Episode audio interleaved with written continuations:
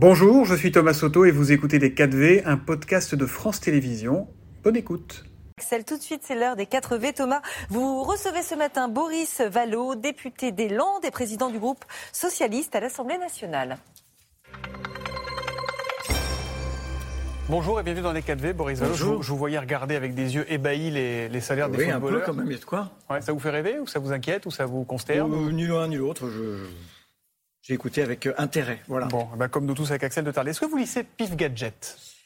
Ben, je vais peut-être m'y abonner parce que le président de la République euh, a l'air de répondre à Pif Gadget plus facilement qu'aux parlementaires et, mm. aux syndicats. Mm. Voilà. Allusion donc à cette interview qu'il a donnée pour les 75 ans de, du magazine. Comment vous expliqueriez la situation, euh, la réforme des retraites à un enfant de 8 ans qui se dirait vraiment que les, adultes ne sont pas raisonnables avec cette crise qui n'en finit pas? Ben, Je l'expliquerai simplement. le président de la République a dit qu'il y a un déficit. Comment comment on, le comble, ce déficit mhm. Et le président de la République a choisi que, euh, comme, réponse, de faire payer ceux qui n'ont pas grand-chose déjà, plutôt que ceux qui pourraient participer mieux et plus à la solidarité nationale, par exemple. Est-ce que c'est juste d'aller chercher euh, euh, dans les poches de ceux qu'on a applaudis à 20 heures, les caissières, les ouvrières de l'agroalimentaire, les éboueurs, les moyens dont on a besoin et d'épargner, bah, par exemple, le patron de Total, Total comme entreprise elle-même faisant des super profits. Il y a une taxe au niveau européen sur les, super profits quand même pour, les entreprises comme Total. Mais les enfants, qui, quand pas super violente non plus. Mais qui existe. Euh, les enfants, quand ils se disputent, on leur explique qu'il faut se mettre d'accord, qu'il faut trouver des compromis. Est-ce qu'il n'est pas temps de se mettre d'accord et de trouver des compromis là? Mais vous savez, euh, c'était l'objet euh, théoriquement de la concertation, mmh. prétendue concertation qui a eu lieu avec les organisations syndicales. C'était précisément l'objet d'un débat parlementaire avec des amendements qui auraient pu proposer d'autres modes de financement de cette mmh. réforme de retraite, plus juste plus équitable, plus durable. Sauf que, pardon, mais c'est largement votre famille politique, la NUPES, qui l'a saboté ce débat parlementaire. Avec vous, les, vous, croyez, vous croyez que c'est avec les 18 000, vous croyez vraiment, que, vous vraiment que c'est que c'est la gauche qui euh, euh, met euh, dans la rue ces centaines de milliers, ces millions de personnes. Oui, là, nous sommes nous sommes la chambre d'écho aussi du désaccord des Françaises et des Français. Et de quoi nous avons débattu? Parce qu'il faut être juste. De quoi nous avons débattu à travers un certain nombre d'amendements? Nous avons parlé de, l'emploi des seniors. En disant si nous augmentons de 10% le taux d'emploi des seniors, nous avons fait des propositions, nous n'avons plus besoin de faire cette euh, réforme.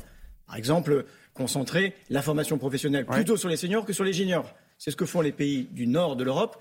C'est pas ce que fait la France. Plutôt les 25-35 ans qui captent l'essentiel euh, des crédits de formation euh, professionnelle. on a dit, bah, écoutez, nous pourrions par exemple faire des transferts de cotisation. Mm. En 2030, avec 4,5% de chômage, ce qui est l'hypothèse du gouvernement, l'UNEDIC, l'assurance chômage va faire un excédent de 20 milliards d'euros. Eh bien, euh, c'est précisément ce que l'on recherche. Tout le débat, pour, vous dire qu'il y, a, pour vous dire qu'il y a eu un débat. Ensuite, vous posez la question de, de, la, de la, concertation euh, et euh, du compromis.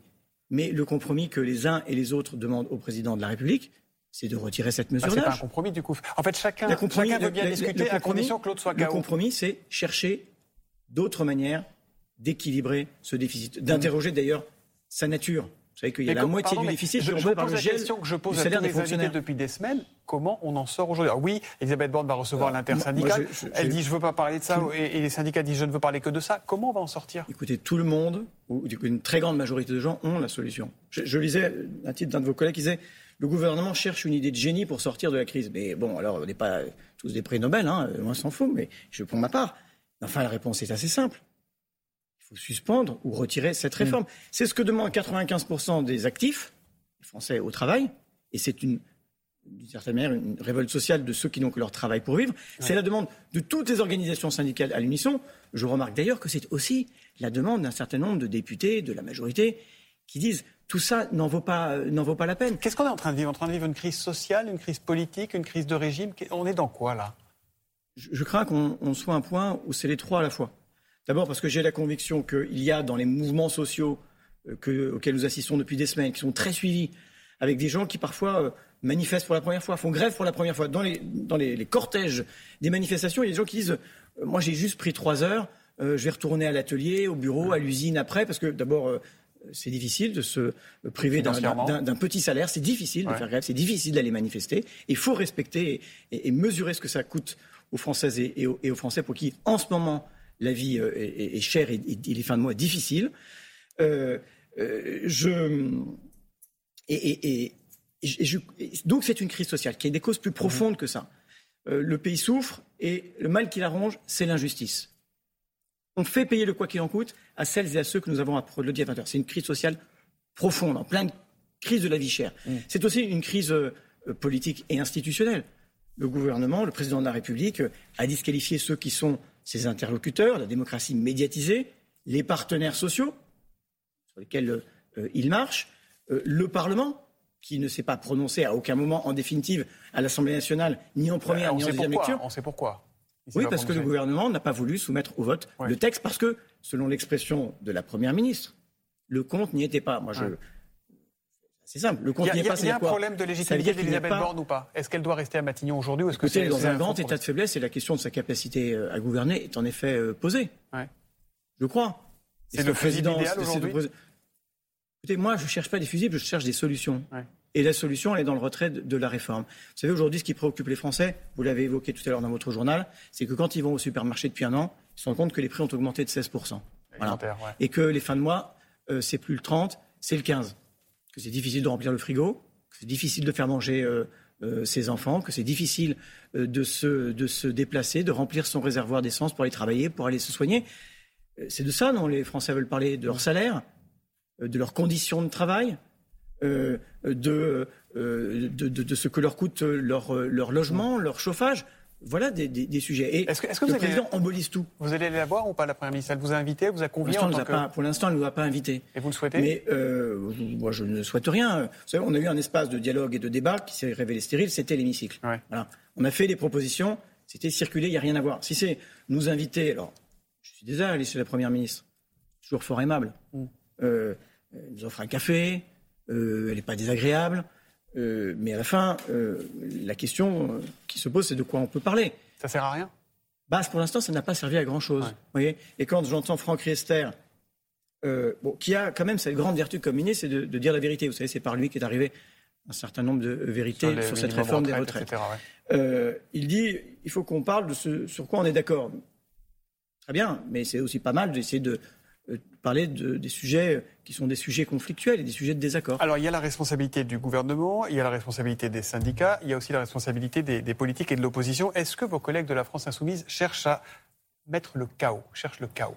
J'ai bien entendu tous ces éléments de langage répétés euh, à l'envie euh, par les gouvernements. Vous savez, dans le moment qu'on est en train de vivre, la solution à l'incendie social, à la crise institutionnelle, c'est le gouvernement qui l'a entre les mains. C'est le président de la République qui l'a entre les mains. Et plutôt que de chercher de la responsabilité chez les autres, il fait bien d'assumer les siennes.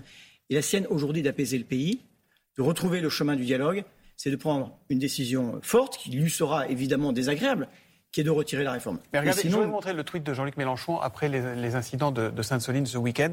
Euh, voilà ce qu'il écrit. Euh, assez de violence policière, assez sans les bravèmes, sans ce cirque, il ne se passerait absolument rien d'autre qu'une marche dans les champs.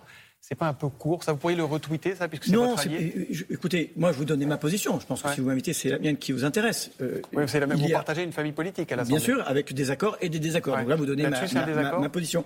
Je, pense que c'est un, raccourci. Euh, il y a dans cette manifestation, qui doit pouvoir se dérouler dans des conditions de sécurité pour les gendarmes comme pour les manifestants de la meilleure des façons, il y a des gens qui sont venus pour mmh. casser.